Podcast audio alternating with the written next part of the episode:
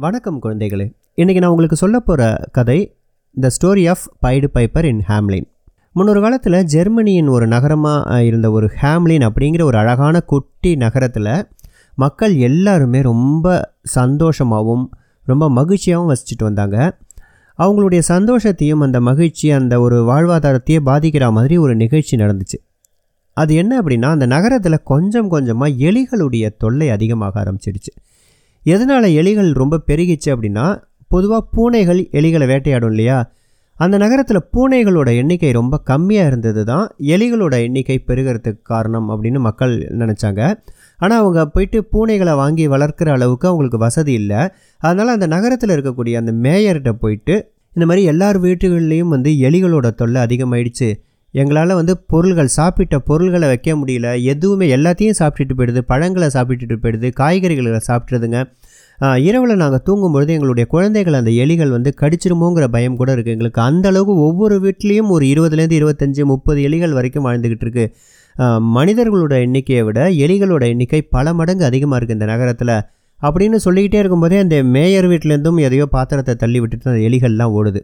Mayor சொல்கிறாரு இது இந்த நகரம் பூரா இருக்கிற பிரச்சனை தான். நானும் அதில் மாட்டிக்கிட்டு தவிக்கிறேன். என்னாலேயும் வந்து எலிகளை சமாளிக்க முடியல. கண்டிப்பாக இதுக்கு ஒரு நான் தீர்வு யோசித்து நான் க கண்டுபிடிக்கிறேன். நீங்கள் எல்லோரும் கவலைப்படாமல் போயிட்டு வாங்கன்னு சொல்லிட்டு அந்த மேயர் நகர மக்களை அனுப்பி வச்சார். மக்கள் எல்லாம் வந்து புகார் பண்ணிவிட்டு போயிருக்காங்க. இருந்தாலும் அவங்களுக்கு வந்து ஒரு நம்பிக்கை வரல. இந்த ஒரு மனுஷன் எப்படி எளிய எல்லாத்தையும் ஒழிக்க போகிறான் அப்படின்னு சொல்லி நினச்சிக்கிட்டே போயிட்டுருக்காங்க அப்போது ஒரு நாள் அதிகாலை ஒரு இனிமையான புல்லாங்குழல் இசையோடு அந்த நகரம் விடியலை சந்திச்சுது. ஒருவன் இவர் பார்க்கவே விசித்திரமாக இருந்தான். இந்த சீட்டுக்கட்டிலலாம் கோமாளி படம் பார்த்துருப்பீங்க இல்லையா? அதை போல் கூர்ப்பாக ஒரு தொப்பி அந்த தொப்பி உச்சியில் ஒரு மஞ்சள் கலரில் ஒரு பந்து ஆடிக்கிட்டு இருந்துச்சு. இந்த மாதிரி ஒரு விசித்திரமாக அவனுடைய உடைகள் எல்லாமும் ரொம்பவே விசித்திரமாக இருந்தது. ரொம்ப கலர்ஃபுல்லான ட்ரெஸ் போட்டிருந்தான். இது எல்லாத்தையும் மாட்டிக்கிட்டு ஒரு புல்லாங்குழலில் ரம்யமான ஒரு இசையை வாசிச்சுக்கிட்டு அந்த நகரத்துக்குள்ளே அவன் வரான். நேராக அந்த நகரத்தோட மேயர் இருக்கிற அரண்மனைக்கு போயிட்டு வாசலில் இருக்கிற காவலாளிகிட்ட சொல்கிறான் நான் மேயரை பார்க்கணும் அப்படின்னு காவலாளிகிட்ட சொன்னேன் காவலாளி சிரிச்சுக்கிட்டே சொல்கிறார் அதுக்கு முன்னாடி நீ ஒன்றை பாரு இவ்வளோ விசித்திரமாக இருக்க உன்னை நான் எந்த நம்பிக்கையில் மேயர்கிட்ட அனுப்புறது? நகர மேயர்லாம் அவ்வளோ ஈஸியாக பார்த்துட முடியாது. அப்படின்னு சொல்லி அவனை வந்து பார்க்க விடாமல் தடுக்கிறான். உடனே இவன் ரொம்பவே கர்வமாக அந்த புல்லாங்குழல் வாசித்த அந்த கலைஞன் என்ன சொல்கிறான் அப்படின்னா இந்த நகரத்தில் இருக்கக்கூடிய ஒரு மிகப்பெரிய பிரச்சனைக்கு தீர்வோடு நான் வந்திருக்கேன். அதாவது எலிகள் தொல்லை தானே உங்கள் எல்லாருக்குமே பெருந்தொல்லையாக இருக்குது அந்த அனைத்து எலிகளையும் என்னால் ஒரே இரவில் ஒழிக்க முடியும். அந்த தீர்வோடு வந்திருக்கேன். அதனால் நான் வந்து மேயரை பார்த்து அதுக்கு உரிமை வாங்கணும்னு வந்திருந்தா நீங்கள் முடியாதுன்னு சொல்கிறீங்க மேயர் ரொம்ப பிஸியாக இருக்கார் போல். சரி நீங்கள் எலிகளோடையே வாழுங்க நான் போயிட்டு வரேன் அப்படின்னு சொல்லிட்டு திரும்ப போக நினைக்கிறான். அந்த காவலாளியும் தன்னுடைய வீட்டில் எலி தொல்லையோடு ரொம்ப கஷ்டப்பட்டுட்டு இருக்கிறதுனால உடனே அவனை தடுத்து நிறுத்தி நீ ஏதோ எலி தொல்லையை ஒழிக்கிறேன்னு சொன்னதுனால நான் உன்னை பற்றி மேயர்கிட்ட சொல்கிறேன் உன் நீ வந்திருக்கிற நோக்கத்தையும் சொல்கிறேன் அவர் விரும்பினா நீ பார்க்கலான்னு சொல்லிட்டு உள்ளே போயிட்டு மேயர்கிட்ட அதை போல் சொல்கிறான் எலி தொல்லைகளெல்லாம் வந்து ஒரே நாள் இரவில் ஒழிச்சிடுறேன்னு சொல்லிட்டு ஒருத்தன் வந்திருக்கான். உங்களை பார்க்கணுங்கிறான். பார்க்கவே ரொம்ப விசித்திரமாக இருக்கான். கையில் ஒரு புல்லாங்குழல் வச்சுருக்கான். அப்படின்னோடனே மேயருக்கு சந்தோஷமாயிடுச்சு. ஏன்னா எந்த ஒரு தீர்வாக இருந்தாலும் முயற்சி பண்ணி பார்த்துறதுங்கிற முடிவில் அவர் இருக்கார். உடனே அந் அவனை வர சொல்லு நான் அவனை பார்க்கணுன்னு சொல்லிட்டு மேயரை சந்திக்கிறான் அந்த புல்லாங்குழல் வாசிக்கக்கூடிய கலைஞன். அப்போ வந்து தன்னை வந்து தன் பைடு பைப்பர் அப்படின்னு சொல்லி அறிமுகப்படுத்திக்கிறான் மேயர்கிட்ட. நான் இந்த நகரத்தில் இருக்கக்கூடிய எலிகள் எல்லாத்தையுமே ஒழிச்சிருவேன். அதுக்காக நீங்கள் ஆயிரம் பொற்காசுகள் எனக்கு தரணும் அப்படின்னோடனே ஆயிரம் பொற்காசுகள் வந்து கொஞ்சம் அதிகமாச்சே அப்படின்றாரு. ஆமாம் இந்த நகரத்தில் இருக்கக்கூடிய எலிகளும் அதிகமாச்சு அதனால தான் நான் அதிகமான பொற்காசு கேட்குறேன் அப்படிங்கிற அவன் அவன் சொன்னதை கேட்டு சரி இந்த நகரத்தில் இருக்கக்கூடிய பிரச்சனையை வந்து நீ தீர்த்து வச்ச அப்படின்னா உனக்கு ஆயிரம் பொற்காசு தரேன். ஆனால் ஒரு எலி கூட நான் பார்க்கக்கூடாது. எல்லா எலிகளையும் நீ ஒழிச்சு காட்டின அப்படின்னா பேசினபடி நான் ஆயிரம் பொற்காசு தரேன்னு மேயர் ஒத்துக்கிறாரு. உடனே அவன் வந்து தன்னுடைய புல்லாங்குழல் எடுத்துக்கிட்டு அங்கேருந்து கிளம்புறான். அன்றைக்கு இரவு வந்து எலித்தொல்லையோடையே கழியுது. அநேகமாக அந்த நகரத்துக்கு அதுதான் கடைசி எலித்தொல்லை இரவுன்னு அவன் நினச்சிக்கிறான். மனசுலேயே நினச்சி அவன் அங்கே இருக்கக்கூடிய ஒரு பூங்காவில் படுத்து ஓய்வெடுக்கிறான். அதிகாலை நேரத்தில் ஒரு ரம்யமான ஒரு விசித்திரமான இசையை தன்னுடைய புல்லாங்குழலில் வாசிச்சுக்கிட்டே அவன் அந்த நகரத்துக்குள்ளே இருக்கக்கூடிய எல்லா சாலைகள்லேயும் போகிறான் அப்படி நடக்கும் பொழுது அந்த இசையில் மக்களும் கண்வெடிக்கிறாங்க ஆனால் அவங்க ஒரு அதிர்ச்சிய ஒரு ஒரு ஆச்சரியமான ஒரு நிகழ்வு அங்கே பார்க்குறாங்க என்ன அப்படின்னா அவன் வாசித்த அந்த புல்லாங்குழலுடைய இசைக்கு மயங்கி எல்லாருடைய வீடுகளில் இருக்கக்கூடிய எலிகளும் வெளியில் வந்து அவன் பின்னாடியே ஓட ஆரம்பிக்குதுங்க. சுண்டலி பெருச்சாளி ரொம்ப பெரிய எலி இது எல்லாமே இப்படி அளவு வித்தியாசம் இல்லாமல் எல்லா எலிகளும் அந்த இசையில் மயங்கி அந்த பைடு பைப்பர் நடக்கிறான் அவன் பின்னாடியே நடந்து போயிட்டுருக்கு அவன் அந்த நகரத்தில் இருக்கக்கூடிய எல்லா தெருக்கள்லேயும் போயிடுறான். எல்லா தெருக்கள்லேயும் போயிட்டு அங்கே இருக்கக்கூடிய எல்லா எலிகளையும் அழைச்சிக்கிட்டு நகரத்தை விட்டு ஒதுக்குப்புறமாக இருக்கக்கூடிய ஒரு நதி பக்கம் போகிறான் அந்த நதியோட கரையில் நின்றுக்கிட்டு அந்த இசையை வாசிக்கிறான். வேகமாக வந்த எலிகள் எல்லாம் அந்த நதியில் விழுந்து நதியோட வெள்ள ஓட்டத்தில் அடிச்சுக்கிட்டு போயிடுதுங்க.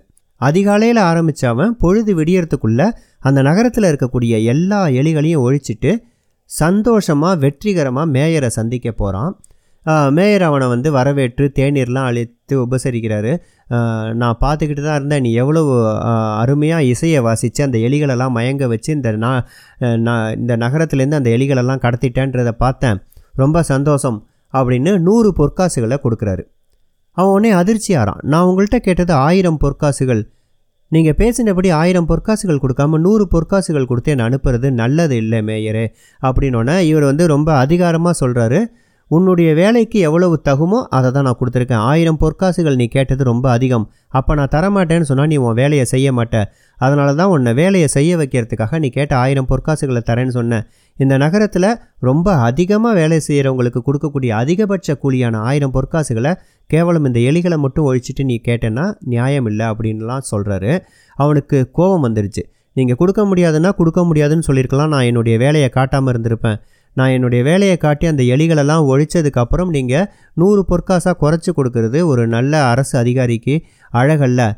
நான் இப்போ என் வேலையை காட்ட ஆரம்பிச்சிட்டேன் அப்படின்னு சொல்லிட்டு அங்கேருந்து அந்த நூறு பொற்காசுகளை கூட வாங்காமல் போகிறான் இவர் உடனே ரொம்ப கர்வமாக சொல்கிறாரு நீ என்ன வேணால் பண்ணிக்கோ.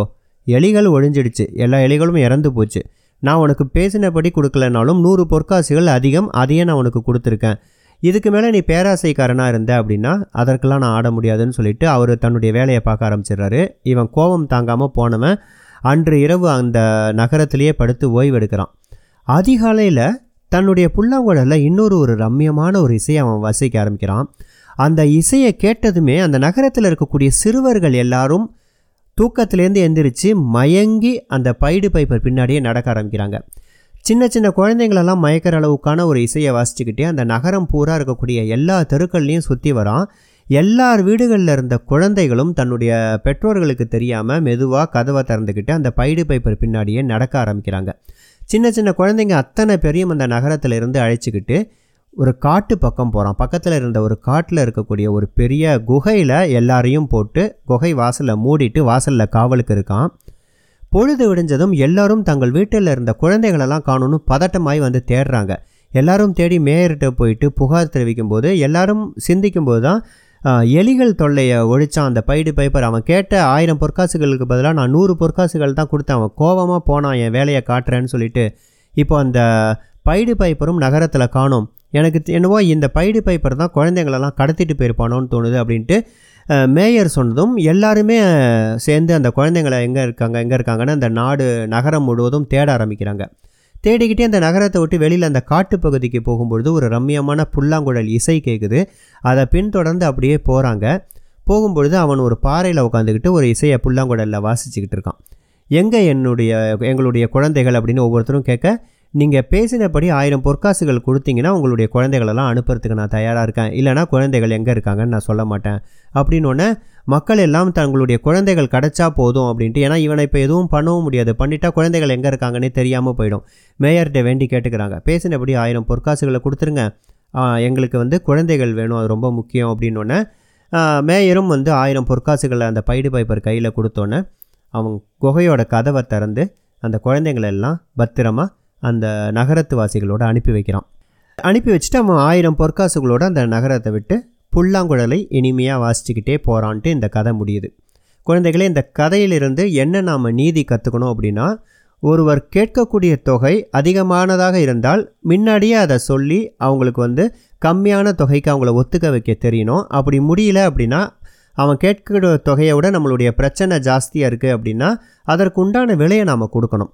அந்த வேலையை அவங்க செஞ்சதுக்கு அப்புறம் நம்ம வார்த்தை தவறி கொடுத்த வாக்கு மாறி தவறான தொகையோ இல்லைனா தவறான செயலோ செய்யக்கூடாதுங்கிற நீதியோட இந்த கதை இங்கே முடியுது.